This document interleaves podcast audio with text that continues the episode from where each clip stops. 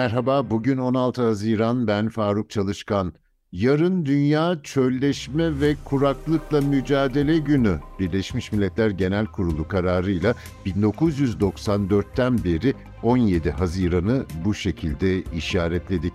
İklim krizinin içinden geçerken tabii bu konuyu gündeme getirmek daha da elzem. Doğa Koruma Merkezi Yönetim Kurulu Başkanı Doktor Uğur Zeydanlı'yı ağırlıyoruz bugün. Yeşil Hat editörü Hale Aydoğmuş'la. İkinize de katıldığınız için teşekkür ediyorum. Uğur Bey, dünyadaki çölleşme tehlikesinin düzeyi hakkında neler söyleyebilirsiniz? Merhabalar. Ee, aslında çok önemli bir konu. Ee, çölleşme, arazi bozulumu. Ee, tabii bu dünyanın farklı bölgelerinde e, bu kavramın etkilerini farklı şekilde yaşıyoruz. Ee, ılıman kuşakta, tropik kuşakta e, farklı sonuçları oluyor ama e, bu açıdan baktığımızda aslında oldukça ciddi bir e, tehlikeyle karşı karşıyayız. Aslında dünyadaki var olan e, yaşamı destekleyen ekosistemlerin bozulumu bizim için çok önemli bir sorun halinde. E, belki burada şunun altını biraz çizmekte fayda var. E, çölleşme kavramı aslında bizde direkt böyle işte filmlerden de hatırladığımız veya belgesellerden kumullarla, kum tepeleri, kumullarla kaplı bir alan, bir görüntü gözümüzün önüne getiriyor ama bunu aslında biraz daha arazi bozulumu çerçevesinde belki düşünmek daha da doğru olur. Çünkü çölleşme dediğimizde belli bir coğrafyaya özgü bir süreci daha çok düşünüyoruz ama arazi bozulumu aslında bütün dünyada ve e, yağmur ormanları da dahil, tropik bölgelerde dahil bütün ekosistemlerde yaşanan bir olgu. Bu şekilde baktığımızda aslında çok büyük bir riskle karşı karşıya olduğumuzu rahatlıkla söyleyebiliriz. Buna etki eden faktörler arasında iklim krizi bildiğimiz aşırı yöntemlerle tarım, kuraklık. Siz e, Türkiye açısından konuşursak ne tür tehditler ve etkenleri öne çıkarırsınız? Evet, Türkiye açısından baktığımızda aslında hele bu son 2-3 senedir e, bunun etkilerini çok daha somut bir şekilde gözlemlemeye başladık, yaşamaya başladık. Öncesinde de yok değildi ama bu kadar somut bir şekilde kamuoyuna yansıtabileceğimiz olaylarla karşı karşıya kalmamıştık. Gördüğünüz gibi aslında e, bu sene zaten e, Türkiye herkes e, sürekli Türkiye'nin belli İç Anadolu, Doğu Anadolu'da dahil e, Karadeniz gibi oldu. İrlanda'ya benzedik e, gibi tanımları var. Bu aslında aşırı yağışlara e, ifade etmek için kullanıyoruz bunları. Tabii kısa bir sürede bu kadar yoğun yağışlar önemli sel sorunlarına sebep oluyor. Özellikle de e, Karadeniz bölgesinde bunları daha sık bir şekilde yaşayacağız. Ama e, belli periyotlarla İç Anadolu ve Doğu Anadolu'da da e, bu tip etkileri görüyor olacağız. Ama bunun ötesinde daha genel çerçeveden baktığımızda bence en büyük sorunumuz aslında kuraklık olacak. Bu kadar yağışın bol olduğu bir yılda kuraklığı sorun olarak iklim değişikliğinin en önemli etkilerinden biri olarak ortaya koymak biraz garip duruyor olabilir ama iklim değişikliğiyle beraber iklim değişkenliği dediğimiz bir olgu da var. E, bu tip dalgalanmalar iklim sistemlerinde her zaman yaşanan e, olaylar. E, ama şunu biliyoruz ki e, önemli ölçüde bir kuraklaşma e, Türkiye'de yaşanacak. Bunun tabii e, çıktıları arasında, sonuçları arasında çok geniş e, aslında bir çerçeveden, çok farklı sektörlerden etkilerinden bahsediyor olabiliriz. İşte tarımda en çok e, bunu en yoğun şekilde yaşayacağız. Su sıkıntısı kentlerimizde yaşamaya başlayacağız. Ormanlarımızda özellikle bizim dumansız yangın dediğimiz böcek popülasyonlarının artması sonucunda e, çok daha fazla kurumalar e, görüyor olacağız. Bunları zaten yaşıyoruz. Yine orman yangınları 2021 yılındaki orman yangınları aslında bizim için yepyeni bir tecrübe oldu. Her yıl e, 2000 civarında yanlış hatırlamıyorsam e, orman yangını çıkıyor. Ama bunlar hızlı bir şekilde söndürülebiliyor. Büyümeden kontrol altına alınabiliyor. Ama iklim değişikliğinin bu olumsuz etkileri, hava olaylarındaki e, sebep olduğu değişimler, kurak periyodun uzaması bu yangınların çok daha şiddetli olmasını ve kontrol altına alınmasının zor e, olduğu bir yangın modeline dönüştüğünü görüyoruz. Bunları önümüzdeki yıllarda yaşamaya devam edeceğiz.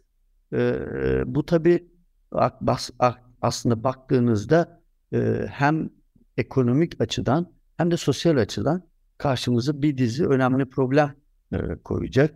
E, hem iş dünyasına büyük riskler getiriyor hem de bizim sosyal refahımız açısından e, sıkıntılar yaşıyor, e, sıkıntılara sebep oluyor. Bunları büyük kitlesel göçlere kadar aslında e, taşıyabileceğimiz bir tabloyla karşı karşıyayız. E, tedbirleri de konuşalım mı biraz Uğur Bey? E, şimdi sizin orman yangınları hatırlatmanızda aklıma e, şu öneriniz, tavsiyeniz geldi. Bütüncül ekosistem onarımı. Bu çok önemliydi. Belki bunu da hatırlatarak bu tedbirlerle ilgili hani öncelememiz gereken neler var, hangi noktalar var? Bunları da e, bir konuşmak mümkün müdür? Neler söylersiniz? Evet, aslında bu çok güzel bir soru ama çok kapsamlı bir konu. Birkaç gün konuşsak herhalde yine de yetmez diye düşünüyorum ama ben elimden geldiğince özetlemeye çalışayım. Orman yangınlarından bahsettiniz, oradan başlayalım. Şimdi bir kere yangınlarla karşı karşıya kalacağız. Bunlar olacaklar. Bizim alacağımız tedbirler bunların şiddetini ve alansal büyüklüğünü azaltmak için çok önemli. E, bunları mutlaka çalışmamız, yapmamız gerekiyor ki Orman Genel Müdürlüğü'nün şu anda e, bu konuda çok büyük çaplı bir girişimi de var. Yakında çok önemli bir projede hayata geçirilecek. Bununla ilgili tedbirleri almakla ilgili. Ama yangın oldu. Sonrasıyla ilgili de e, bizim yapmamız gereken şeyler var. Biz artık e, sadece yangınla ilgili çok daha genel çerçevede biliyorsunuz bizim kültürümüzde işte doğa koruma, e, çölleşme gibi konular gündeme geldi. Hep ağaç dikmek aklımıza gelir. Bunun ötesine geçmemiz lazım. Artık ağaç dikmek yerine ekosistemlerimizi onaracak bir perspektifle hareket etmemiz lazım. Tabii ağaç, orman çok önemli ama bir ekosistemin tek bileşeni ağaç değil, hem e, orman ekosistemleri de dahil olmak üzere tüm bileşenleri bir arada düşünen daha bütüncül bir yaklaşımla hareket etmek lazım. Bir kere bunun mutlaka bir altını çizmek istiyorum.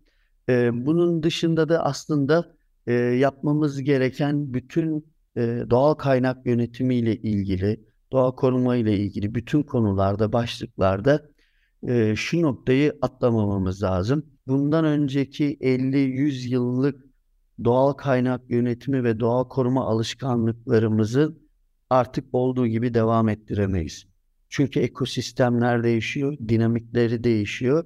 Bu değişen dinamikleri izleyip, değerlendirip, algılayıp ona göre bir takım sentezler yapmamız ve e, bu doğal kaynak yönetimiyle ilgili alışkanlıklarımızı, dinamiklerimizi buna göre değiştirmemiz gerekiyor. Çok genel bir başlık, hani çok spesifik olarak bunun içine burada girmeye vaktimiz yetmez ama bütün konularda ve sektörlerde bir kere bu refleksle hareket etmezsek e, çok önemli sorunlarla karşı karşıya kalacağımız kesin. Kuraklıktan bahsettik, selden bahsettik, yukarı havzaların korunması, e, oradaki bitki örtüsünün sadece ağaçlar değil, bitki örtüsünün bütüncül bir şekilde korunması. Burada bunun korunmasından bahsede tabii hayvancılık işin içerisine giriyor, tarım iç, işin içerisine giriyor. Bizim kentlerimize kadar aslında kullandığımız suya kadar e, bütüncül bir e, süreci, dinamiğin parçaları. Bunların hepsini tek tek birlikte ele alan, yöneten modelleri artık daha etkin bir şekilde hayata geçirmemiz lazım. Ülkemizde bununla ilgili kurumların altyapıları var, e, gerekli mevzuat ve e, yönetim altyapıları var ama e, kurumsal işbirliği ve bunların daha etkin bir şekilde hayata geçirilmesiyle ilgili aynı noktada olduğumuzu söyleyemeyeceğim. E, bununla ilgili aslında çalışmalarımızı yoğunlaştırmamız gerekiyor. Biraz hayata bakan yönünden bahsedelim mi bu atmamız gereken adımları? tarımı yapma biçimimiz mesela nasıl değişmeli? Kuraklığa ve aşırı yağışa aynı zamanda direngen bir tarım yapma biçimi gündeme geldi mi Türkiye'de? Aynı zamanda ormanları koruma şeklimiz e, pratik hayatta nasıl değişecek? Ya da topraklarımızı aşırı endüstriyel, e, sentetik kimyasal metotları kullanmadan e, işlerken e, aynı zamanda sellere karşı geniş arazilerin e, suyu daha iyi tutan bir hale gelmesi mi? Pratik adımlardan söz etmemiz mümkün mü? Hı hı.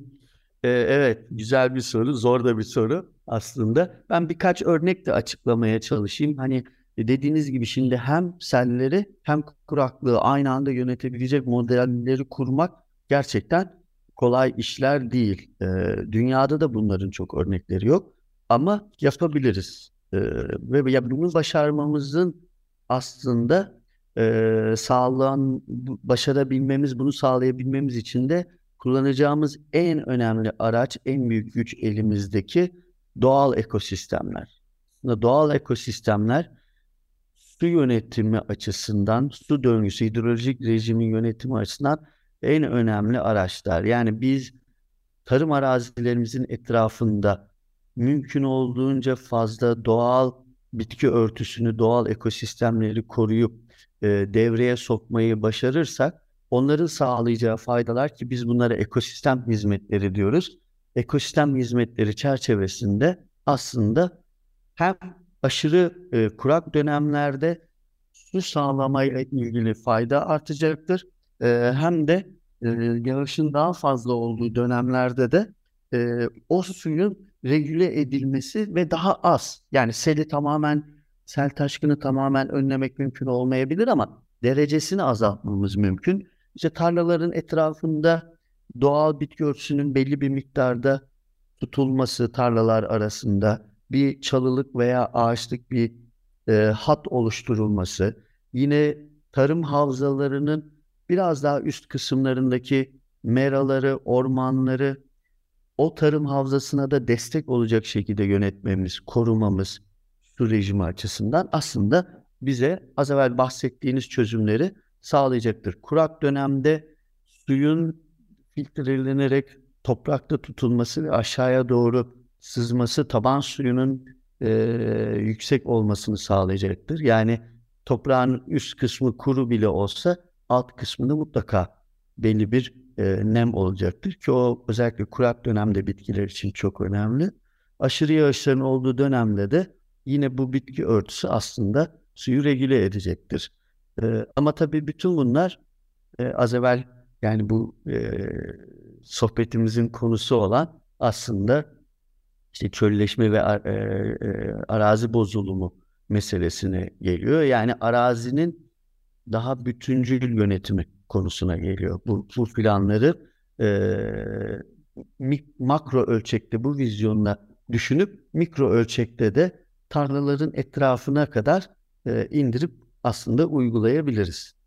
Yani aslında hem merkezi planlama hem de yerelde çok bilinçli tatbikattan söz ediyoruz değil mi? Evet, kesinlikle yukarıdan aşağıya, aşağıdan yukarıya işleyen hiyerarşik sistemleri etkin bir şekilde çalıştırmak çok önemli.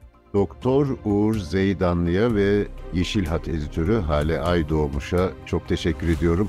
Bizi hangi mecrada dinliyorsanız orada abone olmayı lütfen unutmayın. Hoşçakalın.